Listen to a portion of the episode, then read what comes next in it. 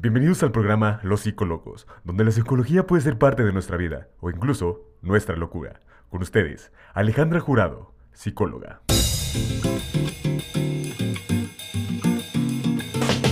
Hola, ¿cómo están psicólogos? Bienvenidos a su programa en el cual, como ya sabemos, todos tenemos un poco de cordura y un mucho de locura.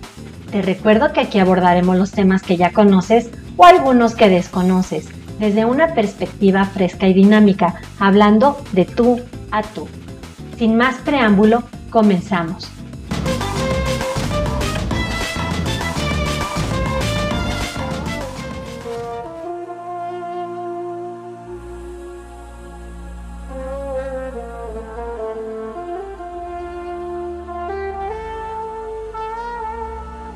Los psicólogos de Alejandra Jurado.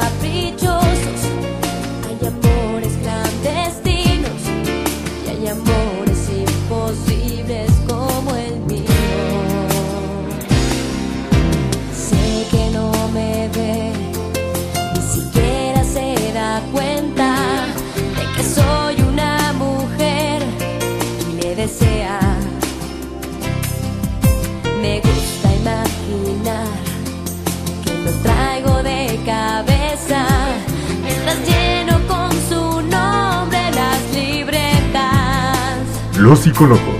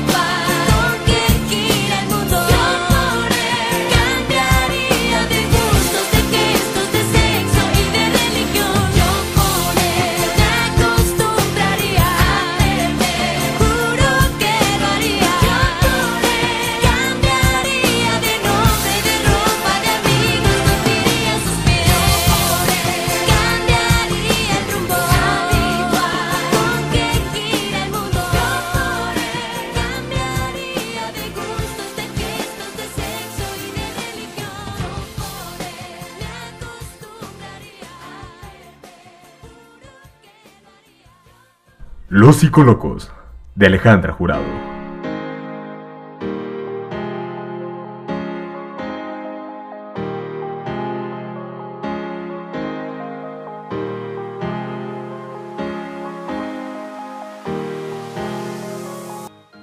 ¿Qué es tratar con un narcisista?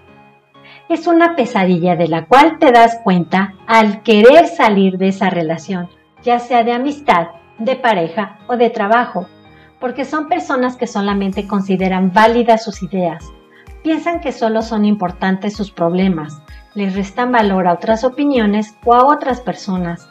Estas son algunas de las actitudes más notables de un narcisista. Seguro tú te has topado con alguien así y sabrás entonces que son personas difíciles de tratar. Alguien con trastorno narcisista de la personalidad tiene dificultades para regular la autoestima, tienden a no escuchar a nadie más que a sí mismo y son por lo general difíciles de tratar por su gran ego. Es constante el que devalúen a las demás personas para mantener un sentido de superioridad. Es por ello por lo que hoy te explicaré lo que es el trastorno narcisista de personalidad. Hablaré de algunos temas en los que hay mayor dificultad en las relaciones interpersonales, incluyendo las amorosas o de trabajo. Hablaremos de algunas sugerencias acerca de cómo tratar con una persona narcisista. Así evitarás caer en sus trampas de manipulación y lograrás comprender que sus comportamientos dañan a los demás, pero sobre todo les dañan a ellos mismos. ¿De dónde viene el término narcisismo? Contaré brevemente el mito de Narciso y Eco en la versión romana. Narciso era un joven conocido por su belleza. Las doncellas se enamoraban de él, pero él siempre las rechazaba. Destaca la ninfa Eco, que estaba condenada a repetir las últimas palabras de todos. Un día Narciso fue al bosque. Eco salió entre los árboles y Narciso la rechazó. Eco, desolada por el rechazo de Narciso, se metió en una cueva y acabó consumiéndose. Debido a esto, Némesis, la diosa de la venganza, se enfadó con Narciso y decidió que se enamorase de su propio reflejo. De hecho, así fue.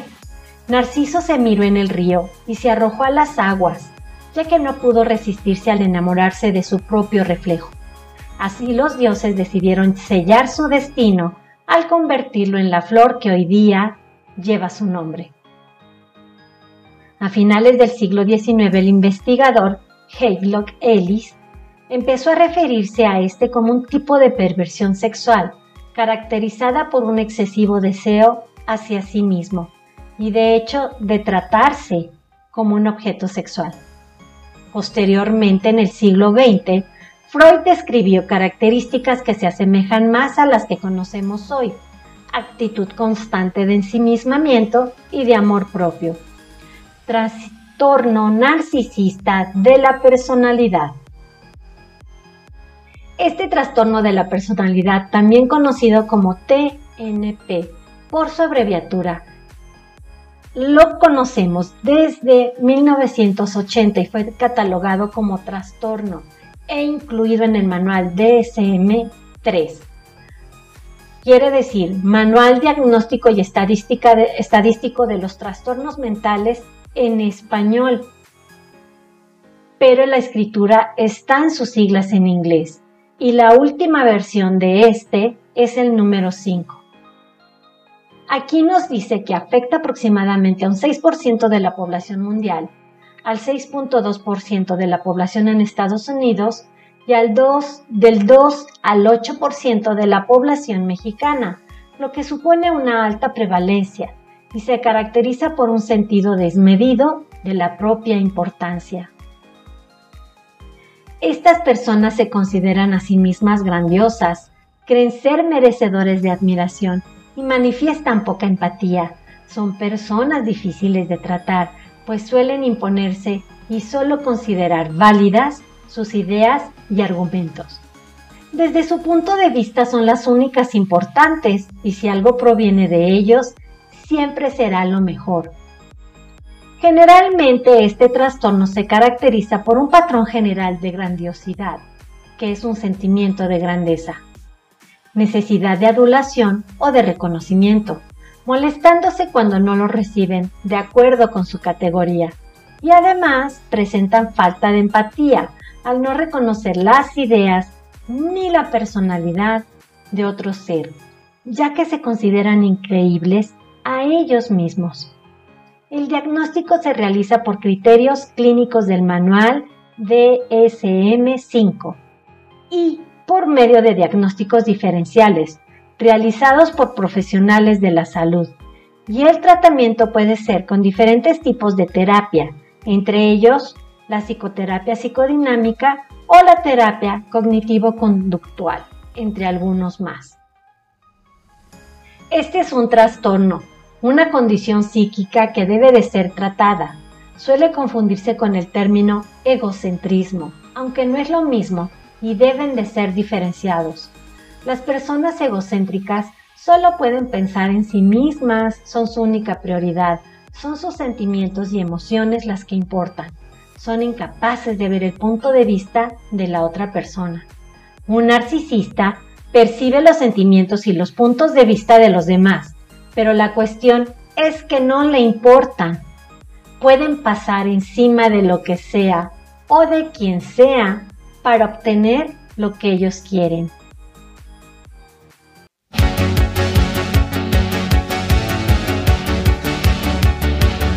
Los psicólogos.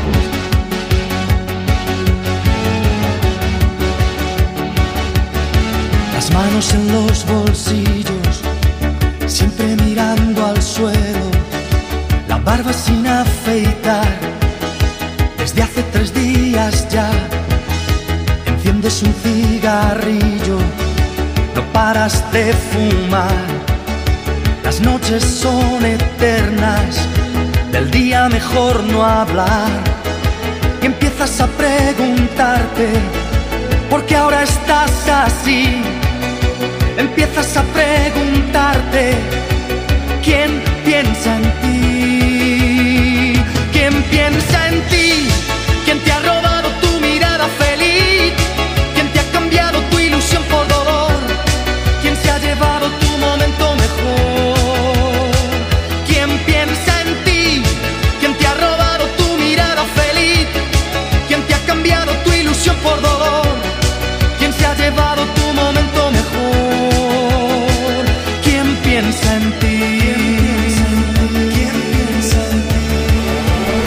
De Alejandra Jurado.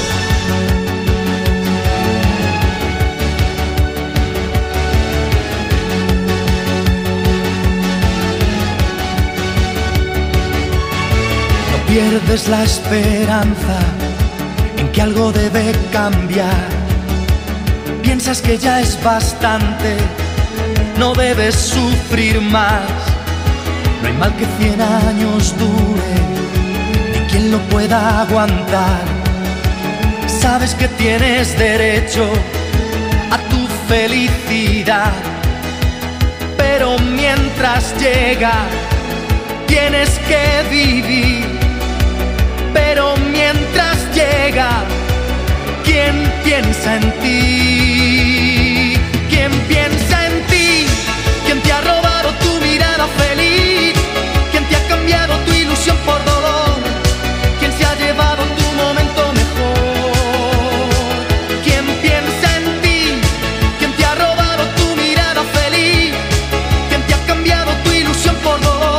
Los ¿Quién psicólogos.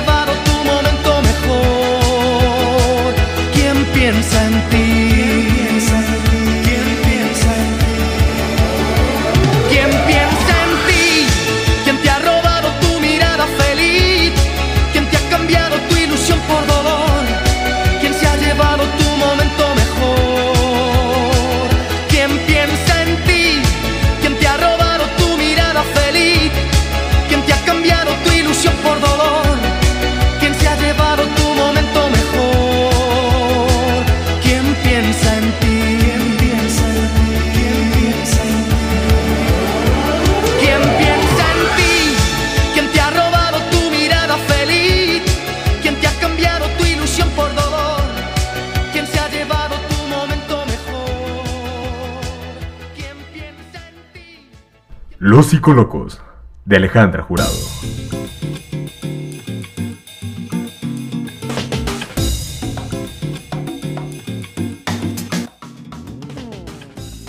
Etiología. Fue a raíz del análisis de Sigmund Freud que empezaron a estudiar el narcisismo con particular interés y muchos investigadores llegaron a la conclusión de que se producía como una reacción a una autoestima deteriorada. De acuerdo con el investigador Kernberg, el narcisismo surge como un componente normal del proceso del desarrollo del yo.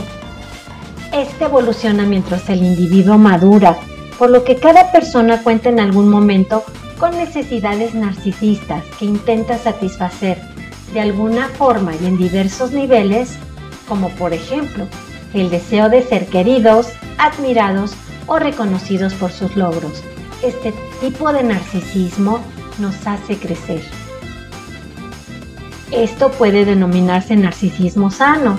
Sin embargo, este proceso se convierte en patológico en el momento en que interfiere con el desarrollo normal de la persona, generando dificultades para establecer una congruencia consigo mismo y dando lugar a una desregulación de la autoestima. Un ejemplo concreto que puede ilustrar esto son los adultos que, durante la primera infancia, sufrieron de carencia de respuestas empáticas de parte de los adultos. Esto los hace propensos a desarrollar patrones narcisistas como mecanismo de protección ante esta amenaza percibida su autoestima. Hay escasa investigación sobre los factores biológicos que contribuyen al trastorno de personalidad narcisista, aunque parece tener un componente hereditario significativo. Algunas teorías postulan que los cuidadores pueden no haber tratado al niño adecuadamente. Por ejemplo, ser muy críticos o haberle tratado con exceso de alabanza, admiración o dedicación. Diversos pacientes con este trastorno tienen dones o talentos especiales y se acostumbran a asociar su autoimagen y el sentido de sí mismo con la admiración y la estima de los demás. Lo cual quiere decir que si tu pareja, tu amigo, tu jefe tiene rasgos narcisistas, se puede sugerir que probablemente se sintió abandonado o no amado cuando era niño. Además, podría haber tenido que luchar por todo lo que quería, incluso si eran las cosas más básicas como el amor, el apoyo y la apreciación. Podía haber tenido que crear ciertos mecanismos de defensa y construir muros a su alrededor para protegerse de toda la desesperación y confusión que solía experimentar. Principales rasgos de la personalidad narcisista. Los rasgos característicos que definen a una persona narcisista pueden aparecer en una edad adulta temprana y son tener un sentido exagerado de la propia importancia, necesidad de adulación, elogios y falta de empatía. Exagerar acerca de su inteligencia, belleza, logros, talentos y perfección. Creer que son especiales y únicos, son superiores, que solo deben asociarse con personas especiales o del más alto nivel. Creen que tienen derecho a todo y sobre todos. Hay que considerar que nadie es tan importante como ellos ni merece su compañía. Pueden tener la creencia de que todos los envidian por sus cualidades, sin reconocer que ellos también envidian. Manifiestan superioridad y arrogancia en extremo, culpan a los demás y desvían la atención de la responsabilidad que les corresponde. Muestran falta de voluntad para reconocer las opiniones de los demás. Desvían constantemente las conversaciones hacia su persona. Explota o utiliza a los demás para lograr sus propios objetivos. reaccionan de forma violenta ante, contrariedades o críticas. No tienen sentido de los límites. Creen la necesidad de tener control. En casos extraños, la personalidad narcisista puede esconderse tras la imagen de retraimiento social y humildad, haciendo referencia a una forma de comprender el trastorno como el narcisismo vulnerable o hipersensible. Esta característica no aparece en ningún manual de diagnóstico de psicología clínica. Sin embargo, ha sido documentada en múltiples fuentes bibliográficas. Después, en otro episodio, hablaremos de los diferentes tipos de narcisismo. Estos son los rasgos característicos de una personalidad narcisista. ¿Conoces a alguien que se manifieste con al menos cinco de ellas? Entonces, es posible que se trate de un narcisista, pero recuerda, un profesional es el único que puede hacer este diagnóstico. Como ya sabrás o podrás imaginar, lidiar con personas con estas características puede llegar a ser muy difícil, hasta incluso molesto. Por, por, eso, a continuación, hablaré acerca de cómo lidiar con una persona con este trastorno, para así aprender a cuidarte o el intent intentar tratarlos sin salir lastimados. El miedo juega un papel importante en la vida de un narcisista. La mayoría de sus miedos suelen estar profundamente enterrados o suprimidos. Tienen miedo de ser ridiculizados, rechazados, abandonados, criticados o considerados inadecuados por otros. Todo esto les hace desconfiar de las personas y mientras más estrecha sea la relación con el narcisista, menos confiará en ti por temor a ser vulnerable y por ende no pueden amar a nadie más.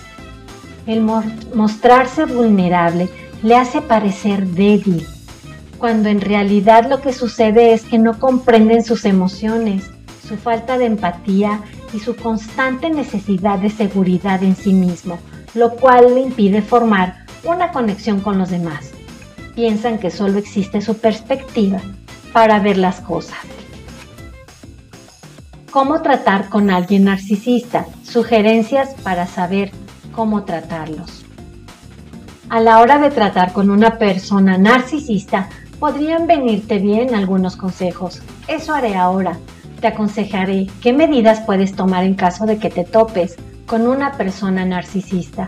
Así protegerás tu integridad psíquica. No puedo garantizarte que ayudarás a este ser narcisista, ya que solo recibe ayuda cuando él o ella la piden. De otro modo, puede entender que es una forma de desafiarlo o causarle daño. Solo elógialos si merecen realmente. Las personas narcisistas, tras sus sentimientos de superioridad, suelen esconder una importante sensación de inseguridad. Como esta cuestión los avergüenza, se esconden tras un ego enaltecido y admiración propia, pero dependen de la opinión de los demás para mantenerse estables. Su nivel de autoestima es bajo. Si se estudia lo que hay debajo de la fachada del narcisista, notarás que hay una escasez de confianza en sí mismo, escasez de creencias y de habilidades. Esto lo hace que esconda sus sentimientos y el miedo a la inferioridad. Sin embargo, es importante solo elogiar a esta clase de personas cuando realmente lo merecen, para no continuar nutriendo este aspecto de su persona. No seas crítico al extremo con ellos. Así como necesitan aprobación de los demás, se ven profundamente afectados al recibir críticas. Es por ello por lo que te recomiendo que en caso de tener que criticar de forma constructiva a un narcisista, lo hagas con suavidad y delicadeza. Es importante ayudarlo a entender que no toda la crítica implica algo malo y que las, las críticas son incluso importantes para progresar. No caigas en sus manipulaciones. Las personas narcisistas son manipuladores por naturaleza. Es importante que no te dejes caer en sus intentos de dominación. Ante una persona con estas características, lo mejor es mantenerse alerta. Generalmente culparán a otras personas por sus fracasos, por lo que puedes acabar sintiéndote culpable, gracias a una acusación suya. En estos casos intenta pensar las cosas con claridad para no caer en la trampa. ¿Qué son las micromanipulaciones? Son pequeñas muestras de comportamiento manipulador que muchos suelen pasar por alto al principio. Consideran que no son preocupantes hasta que las personas cercanas al narcisista comienzan a sentir malestar emocional o psicológico. Son una forma de manipular sutil que se encubre bajo la forma de amor, de interés e incluso preocupación. Lo más alarmante de las micromanipulaciones es que luego de que ha transcurrido un tiempo, la persona que las padece suele experimentar sufrimiento, dolor y angustia. Alejandro Mendoza en su libro sobre manipulación define a esta como una forma de influencia social, cuya finalidad es alterar el comportamiento y las percepciones de los demás a través del uso de tácticas que son poco claras, engañosas e indirectas. Es decir, según el autor, quien manipula recurre a ciertos trucos para hacer que las otras personas actúen o piensen de cierta manera que va en beneficio de quien perpetra la manipulación. De ello se deduce que la manipulación es una táctica clave a la que algunas personas recurren para alcanzar un objetivo final, por lo que en algunos casos hay quienes manipulan con intencionalidad, mientras que en otros escenarios la manipulación se puede llevar a cabo de forma inconsciente. El autor también destaca que la manipulación se puede identificar y así evitar o ignorar. Pero cuando se trata de personas cercanas, seres queridos o de una pareja, es más complicado percatarse, ya que la manipulación ocurre de manera encubierta. De modo que se trata de una forma de actuar que genera daño psicológico a la otra persona y esto constituye una forma de maltrato invisibilizada. ¿Cómo se manifiestan las micromanipulaciones? Esta forma encubierta y sutil de manipulación se puede manifestar de diferentes formas, ya que son acciones encubiertas y realizadas de una forma sutil y pueden darse en forma de relatos exagerados, en el que el narcisista es la víctima de la persona o situación. Y la finalidad de este comportamiento es obtener atención de la otra persona o beneficios por la situación que vive. Algo quieres esconder Los psicólogos que no sé qué es de Alejandra Jurado. y ya me hace daño. Por favor, no pongas entre tú y yo dudas que por hoy puedan separarnos. Contéstame, aunque duela, dime por qué no te brillan igual que ayer las pupilas cuando me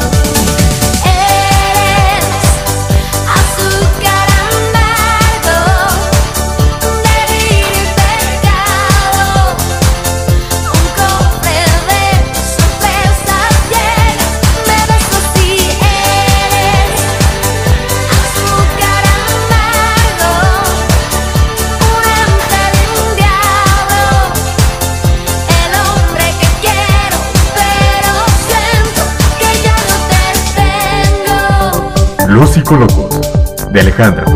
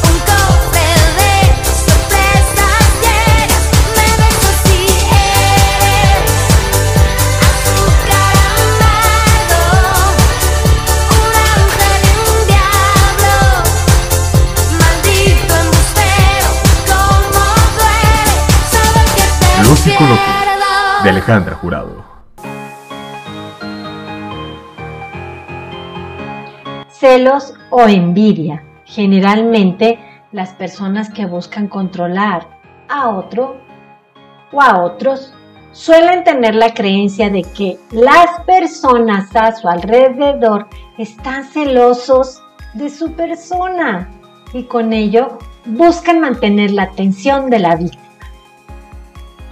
Amenazas de suicidio. Esta es una forma más directa de ejercer control por medio de la preocupación que genera en el otro. Apariencia de víctima. Al principio, quien manipula se muestra con malestar y le resta importancia, pero deja en el otro un sentimiento de culpa. Por ejemplo, es que ese día era importante para mí y no estuviste, pero está bien, no ocurre nada. Mensajes. Con el auge de las nuevas tecnologías y formas de mensajería instantánea, la persona que manipula puede llegar a eliminar mensajes, enviar fotografías o textos que no se comprendan para luego decir a la víctima, perdona, este mensaje no era para ti, me he equivocado. Con ello, lo que procura es obtener atención y mantenerse cerca para seguir manipulando o ejerciendo control de alguna manera. No tome sus críticas en serio. Los narcisistas no toleran el progreso ajeno, solo consideran válido el, un logro si es propio. Por eso, si alguien narcisista te critica, intenta no darle importancia o no tomártelo en serio. No dejes que sus opiniones para nada objetivas te afecten, porque ese es justamente su propósito. Brindar ayuda a un narcisista. Las personas con trastorno de personalidad narcisista, como para todo trastorno de estas características, necesitan de una psicoterapia para así poder lograr un verdadero cambio. Un terapeuta, un profesional de la salud mental, sabrá de qué manera ayudarlos a tratar su condición y así poder entablar relaciones con los demás, sin menospreciarlos por su enaltecido ego. ¿Será normal que una persona narcisista se oponga a buscar ayuda de la mano de alguien? Mucho menos de un profesional, ya que al ocurrir, ya que al recurrir a una terapia estarán reconociendo que algo no está del todo bien. Sin embargo, te recomiendo ser paciente con estas personas y esperar el momento oportuno para recomendarles el acudir en busca de ayuda. Y claro, tiene que ser de un profesional. Estos momentos indicados podrían llegar a ser después de un hecho en el que el, narcisista dejó entrever su autoestima real y frágil en oposición a lo que aparenta. Relaciones saludables contra relaciones tóxicas. El narcisismo saludable y el narcisismo severo. El narcisismo saludable se caracteriza por la presencia de confianza y autoestima. Se trata de enorgullecerse de su apariencia, en la forma en que una persona piensa, en el logro de una tarea difícil, bien hecha. Aunque el placer dado por el narcisismo saludable es de corta duración, puede ser bastante satisfactorio. El narcisismo saludable es una etapa que pueden mantener los adultos incluso si ya no son el punto focal del universo, como cuando eran niños. Es el sentimiento alegre y gozoso de disfrutar de uno mismo, de lo que ha hecho. Y eso lo mantiene. El narcisismo severo. Elizabeth Brooks, en su libro Narcisismo, Guía específica para reconocer a una persona narcisista, explica estos dos términos, narcisismo saludable y narcisismo severo. Apuesta a que después de leer o escuchar hablar acerca del narcisismo saludable, puede cambiar un poco la opinión acerca de que todo narcisismo es malo. El narcisismo ocurre a lo largo de una variedad de expresiones, con el narcisismo saludable en un extremo y el trastorno de la personalidad narcisista en otro extremo. Con respecto a una relación con una persona narcisista, Charlie Mason nos explica en su libro Narcisismo en Español que hay dos lados de una moneda cuando se trata de una relación. Uno puede continuar buscando el crecimiento personal y el aprendizaje con el apoyo y el aliento de su pareja, y esto debe de ir en ambos sentidos. O alguno puede estar obsesionado con la relación en sí. Este último no es saludable y conduce a la codependencia, y tener una mentalidad como esta lo convierte en una víctima potencial del narcisista. La codependencia conduce a la obsesión y la obsesión resulta de un colapso de sí mismo. Colapsa la autoestima, así como el cuidado personal.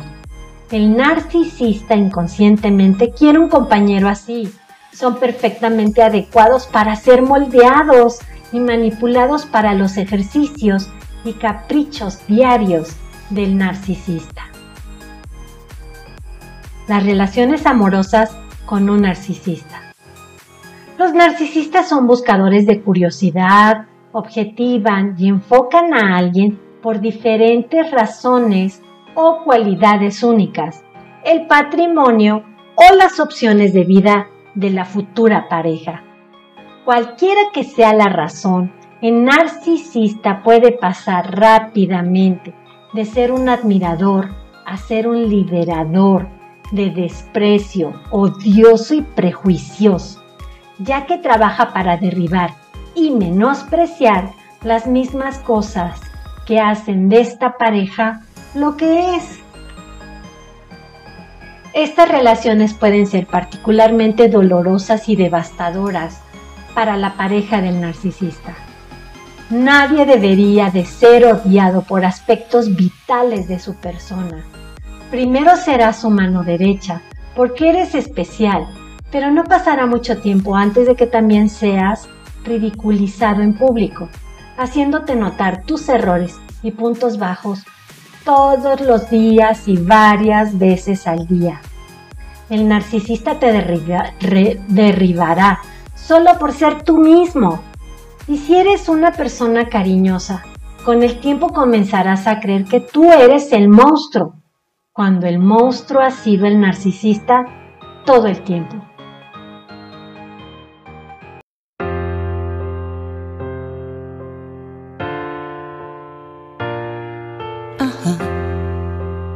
Quieres lastimarme. Ajá, que no era tu intención. Que jamás imaginaste que llegaríamos hasta hoy. Que es mejor terminar todo para que no sufra tu amor. Los Lo psicólogos. hubieras pensado cuando me con esa sonrisa que me hizo temblar. Y antes de decir la frase que me hizo sentir que yo era algo especial. Antes de que con tu suéter quitaras el frío de mi soledad. Antes de robarme un beso y encender mi cuerpo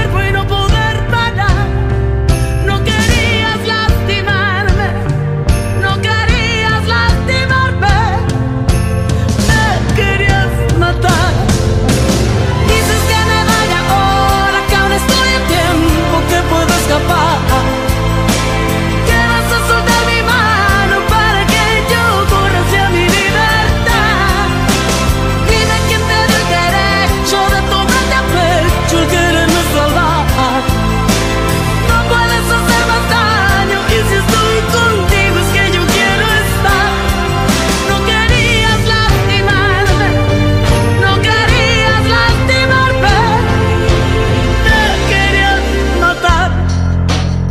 Los psicólogos. De Alejandra Jurado. Que no es porque no me quieres. Ajá, que merezco algo mejor. Y prefieres irte antes de romperme el corazón. Lo hubieras pensado cuando me atrapaste en las cuatro paredes de tu habitación. Cuando bajaste mis defensas y me hiciste frágil con esa canción. Antes de cerrar la puerta y dejarme nervioso y sin respiración. Antes de entrar en mis sueños y cambiar mi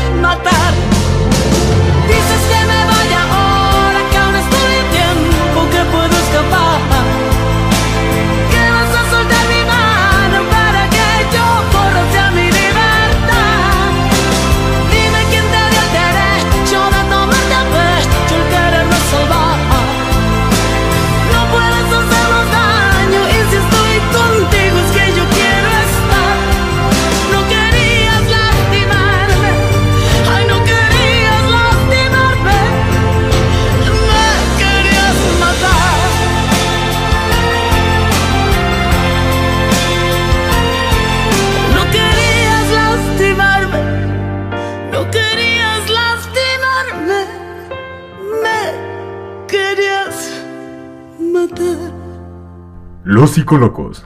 De Alejandra Jurado.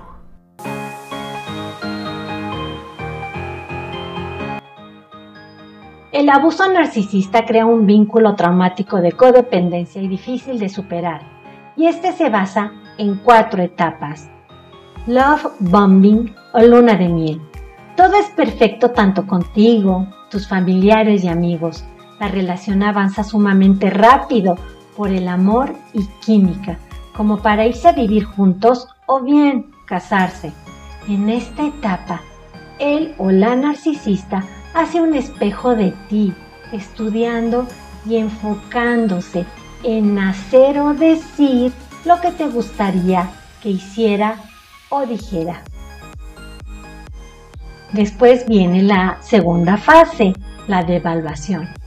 Una vez que ha formado en ti cierta codependencia o idealización, comienza el proceso más largo, lento, pero letal del ciclo.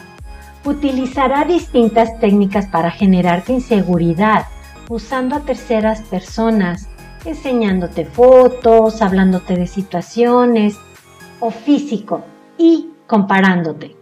A esto se le llama triangulación y también abusan de las personas psicológicamente, haciendo que la persona se cuestione su propia realidad.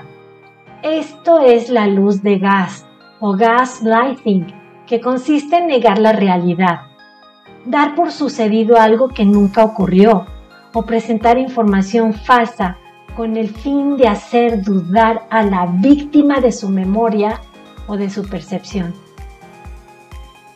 Tercera fase, descarte. En esta etapa te dejará y te culpará por el fallo de la relación. Te dirá lo demente que estás y dirá que te ama, pero no puede estar así contigo. Si tú dejaste a esa persona, será mucho más insistente en la etapa de atracción para continuar su plan. En esta etapa, tu autoestima estará hecha pedazos y tus inseguridades serán muy grandes. El vínculo traumático ya se ha generado. Cuarta etapa, atracción o hoovering. Él o la narcisista regresará después de un tiempo con una fase de luna de miel mucho más intensa y pidiendo perdón, mostrando un falso remordimiento y con nuevas y fascinantes promesas que hacen caer de nuevo a la víctima. Este ciclo puede repetirse varias veces y por varios años más. Lo importante es estar informado para detectar si la persona tiene un interés genuino o si eres uno o una más en la lista de un narcisista. Pero si aceptas ayuda de tu grupo o red de amigos, si aceptas que necesitas ayuda de un profesional, si trabajas por tu dignidad y bienestar emocional, puedes salir, puedes salir adelante, no sin tener alguna recaída.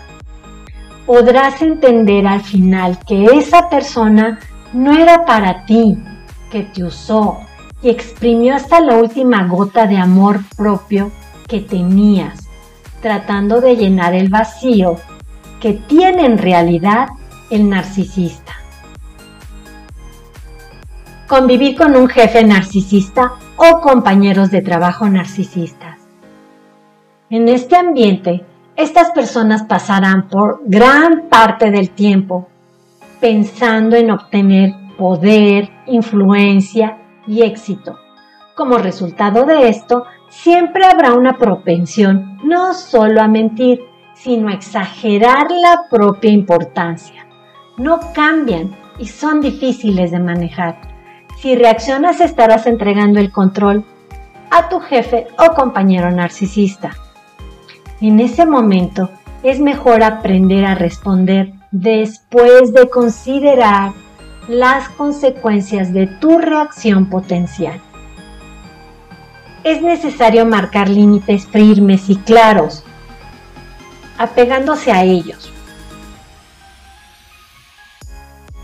El narcisista puede intentar incitarte, llamarte e incluso humillarte pero tú tienes el control y la capacidad de no permitir ninguna de estas cosas. No permitas que te moleste. Evita fomentar el comportamiento desfavorable de tu jefe o compañero narcisista, ya que eso hará que digan que todo lo que sucede o lo que sucedió es por tu culpa. Guarda evidencia de la entrega de tu trabajo o de las fallas encontradas. El contar con pruebas es la forma de proteger tu trabajo Evita discutir o ser provocado. Recuerda que el narcisista va a pasar sobre quien tenga que pasar para obtener lo que desea y utilizará esas situaciones en tu contra. Concéntrate o enfócate en las cosas que son importantes en tu trabajo y en lo que es importante para ti. ¿Cómo saber si hemos sido abusados por una persona narcisista? Al convivir gran parte del tiempo con un narcisista, se pierde lentamente la percepción en el trato que se recibe. Es por ello la mención de algunos síntomas o reacciones que puede presentar la pareja o un amigo del narcisista. Te enfermas más a menudo y te sientes deteriorado. El abuso emocional y psicológico no solo dañan al cerebro, también dañan al cuerpo. El estrés y la angustia desencadenan la hormona cortisol, que a su vez promueve la fatiga, aumento o pérdida de peso, depresión y sentimientos de desesperanza. El exceso de cortisol en el cuerpo puede desencadenar envejecimiento prematuro y si persiste el exceso de estrés durante el día, afecta el ciclo del sueño. Te falta la confianza que solías tener. Puedes descubrir que te encuentras caminando sobre cáscaras de huevo todo el día, por lo cual no es seguro compartir alguna buena noticia o acontecimiento vivido en el día por miedo a ser excluido, censurado o desairado por el narcisista, lo cual contribuye a perder los límites sanos entre las personas. Esto repercute en tu trabajo, siendo más complaciente en el mismo, perdiendo el impulso, la ambición o la voz cuando alguien no te respeta. Tus deseos y necesidades básicas parecen haberse desvanecido. Las rutinas y tiempos dedicados a tu persona ahora solamente son para tu pareja o tu jefe. Tienes que correr a comprar algo que es importante en ese momento. Has comenzado a llegar tarde a la escuela o al trabajo cuando antes eras puntual y además sin haber tomado siquiera café.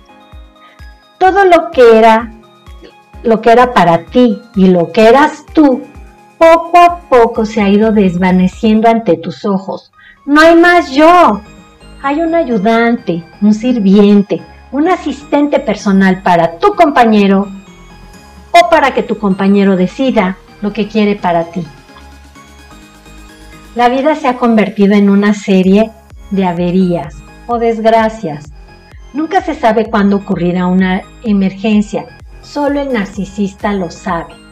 No importa qué atento intentes ser, que también trates de planificar. Algo va a salir mal y cuando suceda será tu culpa. A veces solo tú serás el objetivo. Tal vez necesitaba tu pareja que hicieras algo de vital importancia, como el día que él no podía ir al trabajo, dejar papeles importantes.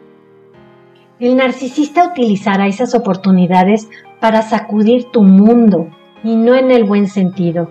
Quiere verte devastado tan a menudo como sea posible, especialmente si has estado tratando de mantenerte a salvo de sus ataques.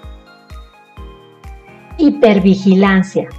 Esta reacción continúa mucho tiempo después que la víctima haya logrado abandonar su abuso narcisista. Perdón, a su narcisista abusivo.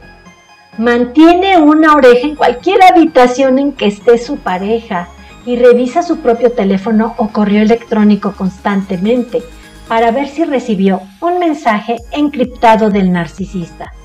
Esto ocurrirá incluso después de que le hayas dejado porque los narcisistas a ellos les gusta regresar para recuperar a su ex cuando no tienen suficiente suministro de víctimas en sus vidas. Te estás apartando de todos los demás, excepto de tu pareja. Tal vez te avergüences de la situación en la que te has metido, así que dejas de compartir con tus amigos lo que está sucediendo en tu vida. ¿Por qué? Porque te das cuenta de que algo está mal, pero no sabes qué. Estás pensando en hacerte daño. Quizás hayas comenzado en secreto una cuenta regresiva o tengas repentinas ideas de cómo hacerte daño. Todo esto te aterroriza, pero los pensamientos siguen llegando. No ves una salida. Autosabotaje no solo eres más pasivo y temeroso en tu lugar de trabajo, sino que en todos los aspectos de tu vida has dejado de ser un emprendedor.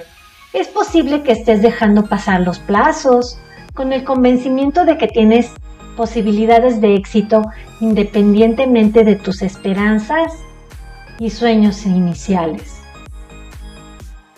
Disociación. Te encuentras desconectado en momentos de estrés, de estrés extremo y descubres que has perdido el tiempo o no puedes recordar los detalles exactos de una situación. Empiezas a preguntarte si tú eres el abusivo. Este es quizá el efecto más insidioso que un narcisista tiene en su pareja. Es realmente convincente con el tiempo y a través de métodos como la proyección, hacer luz de gas, redirección y enfriamiento. El hacer creer que tú eres la persona narcisista mentalmente enferma. Esta devastadora destrucción de sí mismo es a menudo lo que mantiene a las víctimas con sus parejas abusivas durante años, décadas o de por vida. Como dice Charlie Mason, la verdad es que debe de tener el coraje de descubrir que ninguna parte de este abuso ha sido su culpa. Lo escuchaste bien, ninguna parte de este abuso ha sido tu culpa. Nada de eso. La fuerza para darse cuenta de esto y continuar con la recuperación es enorme. Pero si has sobrevivi- sobrevivido hasta aquí, eres lo suficientemente fuerte como para sobrevivir al escape y lo suficientemente fuerte como para que algún día comiences a sanar. ¿Podemos recuperarnos después de haber vivido con una persona narcisista? Hay que tomar en cuenta que un narcisista no permitirá que, que tú, querido psicólogo, salgas de su vida sin su permiso. Tratará de cualquier manera que tú regreses a su yugo, perdón, a su lado, y es capaz de inventar las peores mentiras, denigrarse o denigrarte, no tiene reparo en crear públicamente una escena mortificante. Hará alianzas con personas para ridiculizarte. Puede calumniarte o iniciar la peor batalla legal que alcances a imaginar. Cualquier narcisista que haga esto una vez probablemente lo hará de nuevo.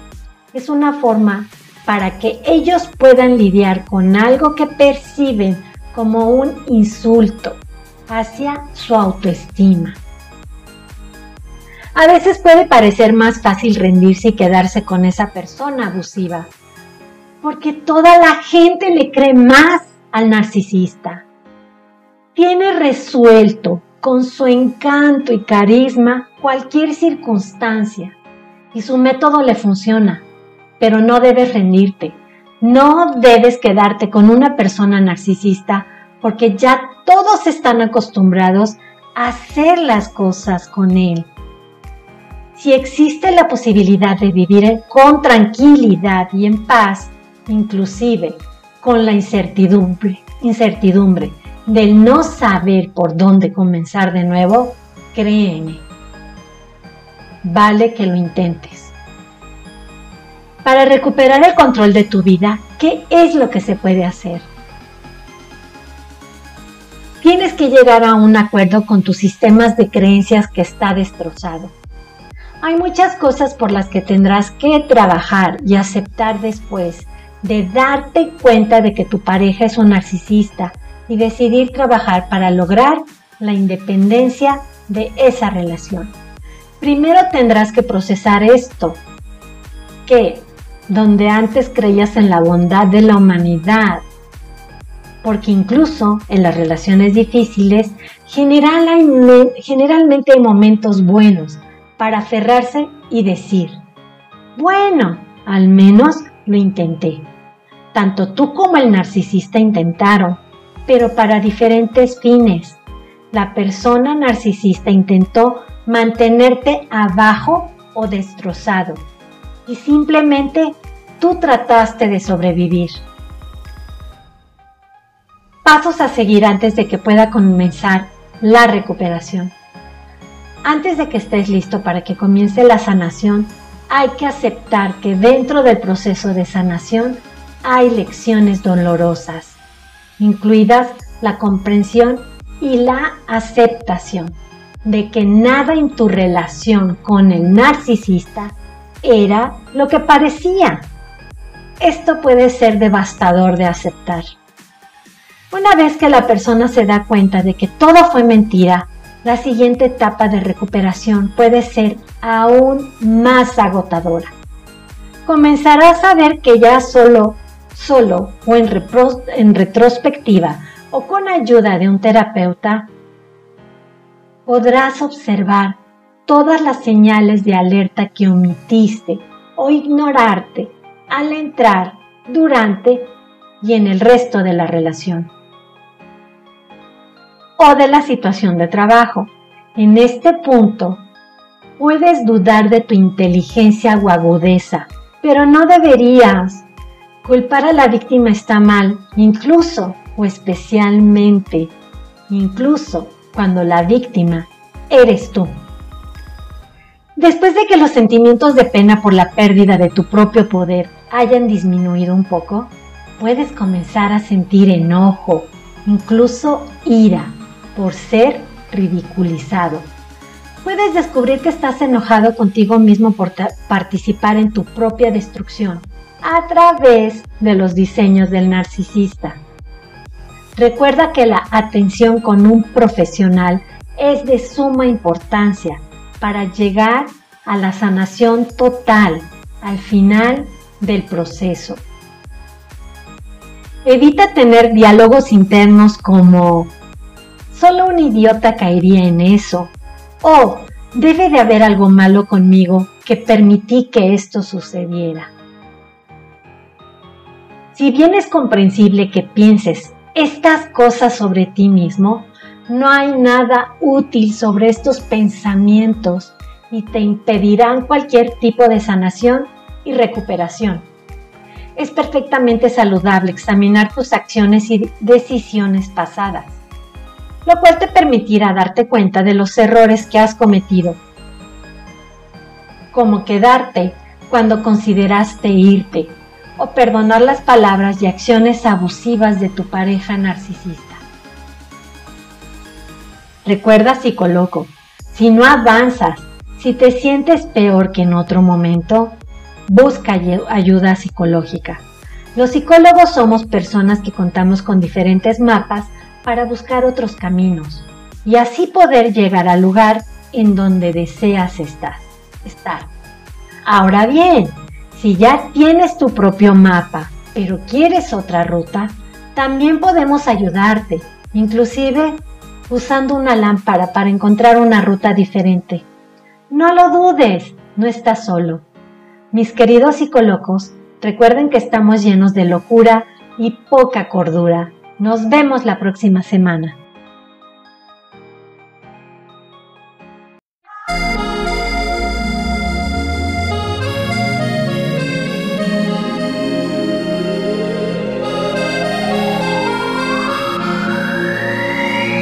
Los psicólogos de Alejandra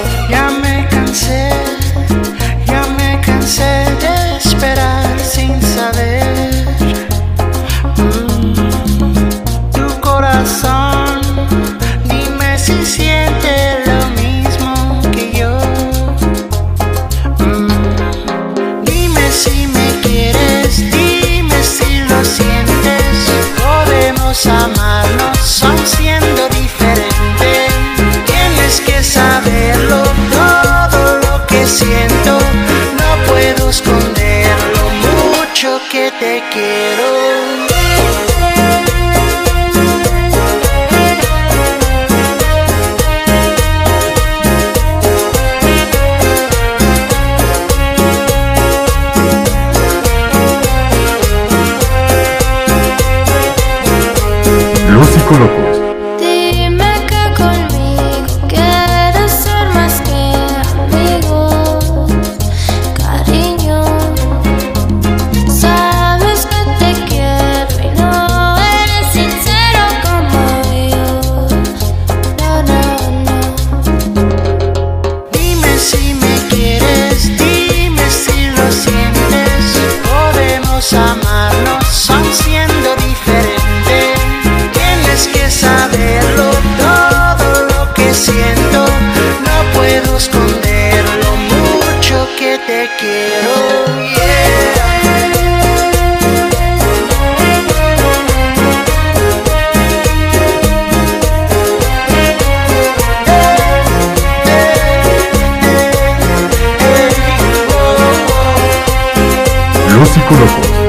Alejandra Jurado.